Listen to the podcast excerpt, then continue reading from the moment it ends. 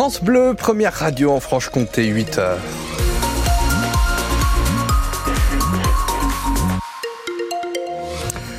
À 8h, si vous êtes actuellement sur euh, la route en direction euh, du travail aux portes de Besançon, un peu de monde dans le centre-ville pour accéder euh, à la boucle, le boulevard Léon Blum en direction de Fontaine-Écu et de la piscine Malarmé, puis en bas de la voie des Mercureaux, c'est 10 minutes de perdu.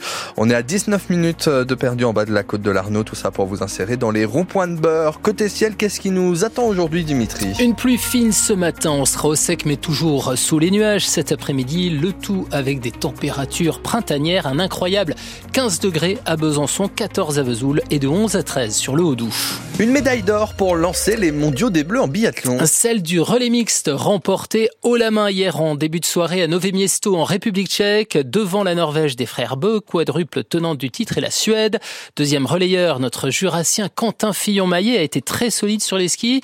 Il a fait deux pioches au tir, une au coucher et une au debout. Depuis le début de l'hiver, notre double champion olympique de 2022 court toujours après son premier podium individuel. Alors forcément, ce titre mondial lui fait plaisir. Ouais, les émotions, elles sont. Je les ai vécues X dizaines de belles courses. Euh, mais ouais, celle-ci, elle avait une saveur particulière. Début de saison a été compliqué. Euh, donc, euh, ben, le chemin est difficile jusqu'à jusqu'à présent.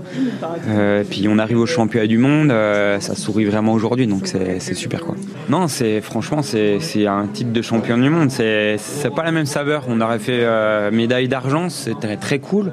Mais là, c'est la médaille d'or. On parle de médaille d'or. C'est un moment de la carrière qui restera gravé à tout jamais dans ma mémoire et dans les annales du biathlon français. Donc, franchement, c'est trop bien. Et, puis, ce qui est bien, bah, c'est que voilà, il reste encore quelques belles courses euh, et, et bah, se dire qu'on a déjà des bons repères pour la suite. C'est le troisième titre mondial en relais mixte pour le biathlon français après 2009 et 2016, suite de ces championnats demain, avec la première course individuelle, le sprint féminin, sur lequel on suivra notamment Lou Jean-Monod Laurent.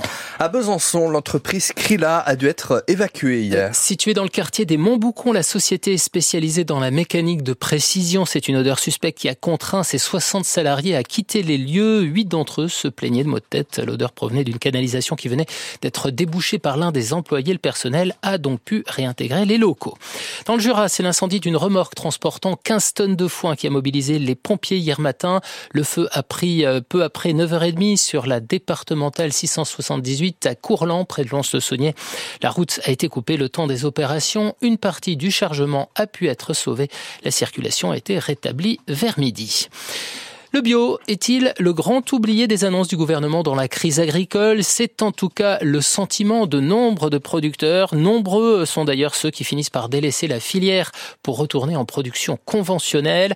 Le blé, par exemple, passé de 450 euros la tonne à 200 ou 250, nous expliquait il y a quelques minutes notre invité Frédéric Ferrand, qui est euh, céréalier à l'avant-cours. Son interview est à retrouver sur francebleu.fr. Besançon.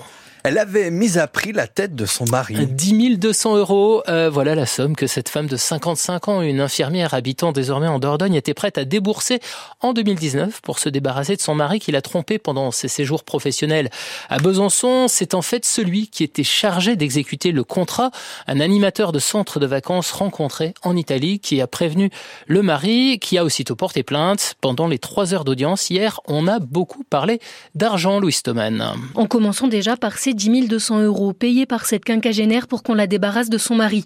À la barre, elle peine à expliquer son geste. J'étais en dépression, j'avais perdu toute lucidité. Oui, bon, vous avez quand même la lucidité d'effacer des échanges de SMS, rétorque l'avocat de son ex-mari, et de demander de le tuer après le 5 du mois, parce que les pensions alimentaires sont versées le 4. Vous craignez en fait de perdre votre train de vie, car à cette époque, cet ancien militaire gagnait 10 à 11 000 euros par mois. Non, ce sont les violences que j'ai subies, assure-t-elle, en rappelant les trois plaintes pour violence conjugale qu'elle a déposées. Des plaintes toutes classées sans suite, balaye le procureur, pour qui ce projet d'assassinat est haineux et crapuleux. Il cite notamment ce message où cette infirmière envisage de prendre de l'argent dans le livret de son fils mineur pour payer son homme de main. L'ancien mari écoute, presque sans scier, ces débats, mais les grands absents, ce sont les trois enfants du couple, forcés de choisir un camp pendant cette séparation violente de leurs parents. Scrupules a été condamné à un an de prison et l'escroc engagé comme tueur à gage à huit mois de prison ferme. Info retrouvé en détail aussi sur francebleu.fr Besançon.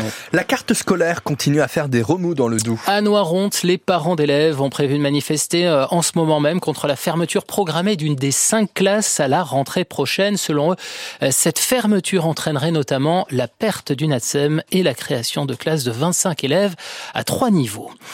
Arrivera, arrivera pas. On attend toujours le remaniement du gouvernement, mais une certitude depuis hier, François Bayrou n'y sera pas. Le patron des centristes a mis fin aux rumeurs qui couraient depuis lundi et ça relaxe par la justice dans l'affaire des assistants d'eurodéputés. François Bayrou dénonce l'absence d'accord profond sur la politique à suivre ou encore, dit-il, le gouffre qui s'est creusé, entre la province et Paris. 8h05 sur France Bleu Besançon, près d'un Français sur deux, plus de 33 millions de personnes sont concernées par un vol de données lors d'une cyberattaque contre deux gestionnaires du tiers payant. C'est ce qu'a révélé la CNIL, la Commission nationale de l'informatique et des libertés hier soir. L'état civil, la date de naissance, le numéro de sécurité sociale et les infos relatives à la mutuelle sont tombés entre les mains des pirates informatiques. Alors, faut-il s'en inquiéter, Cyril Ardo? Les informations bancaires, les données médicales, les coordonnées postales, les numéros de téléphone ou adresse mail n'ont pas été volés selon la CNIL, mais elle appelle tout de même à la vigilance, à surveiller les mouvements sur vos comptes personnels, car si les informations piratées ont peu de valeur seules, elles pourraient être couplées, croisées à de précédentes ou futures fuites de données. Deux sociétés privées ont donc été victimes d'une attaque, Viamedis et Almeris. Elles servent en fait d'intermédiaires entre les professionnels de santé et les mutuelles pour savoir si un patient peut bénéficier ou non du tiers payant. Elles vont contacter rapidement toutes les personnes concernées. La CNIL, de son côté, va mener des investigations pour savoir si les opérateurs touchés avaient mis en place les mesures de sécurité nécessaires à la protection des données des assurés. Et selon la CNIL, il n'y a pas eu d'autres opérateurs touchés par cette attaque. On a parlé euh, biathlon en début de journal. On avait aussi du hand hier et une grosse frustration pour les filles de l'ESBF. Qui ont dû se contenter d'un match nul, 25 partout face à Dijon au Palais des Sports de Besançon. Le SBF qui reste donc à la huitième place du classement avant un difficile déplacement à Chambray, l'actuel cinquième. Et puis du foot avec euh, la suite des huitièmes de finale de la Coupe de France. Hier soir, le Puy, dernière équipe de National 2 en course, s'est imposé 2-1 face à Laval. Victoire du PSG face à Brest 3-1 et de Strasbourg contre le Havre sur le même score. Le carton de la soirée est pour Nice qui l'a emporté 4-1 contre Montpellier. Dernier match ce soir entre Rouen et Monaco.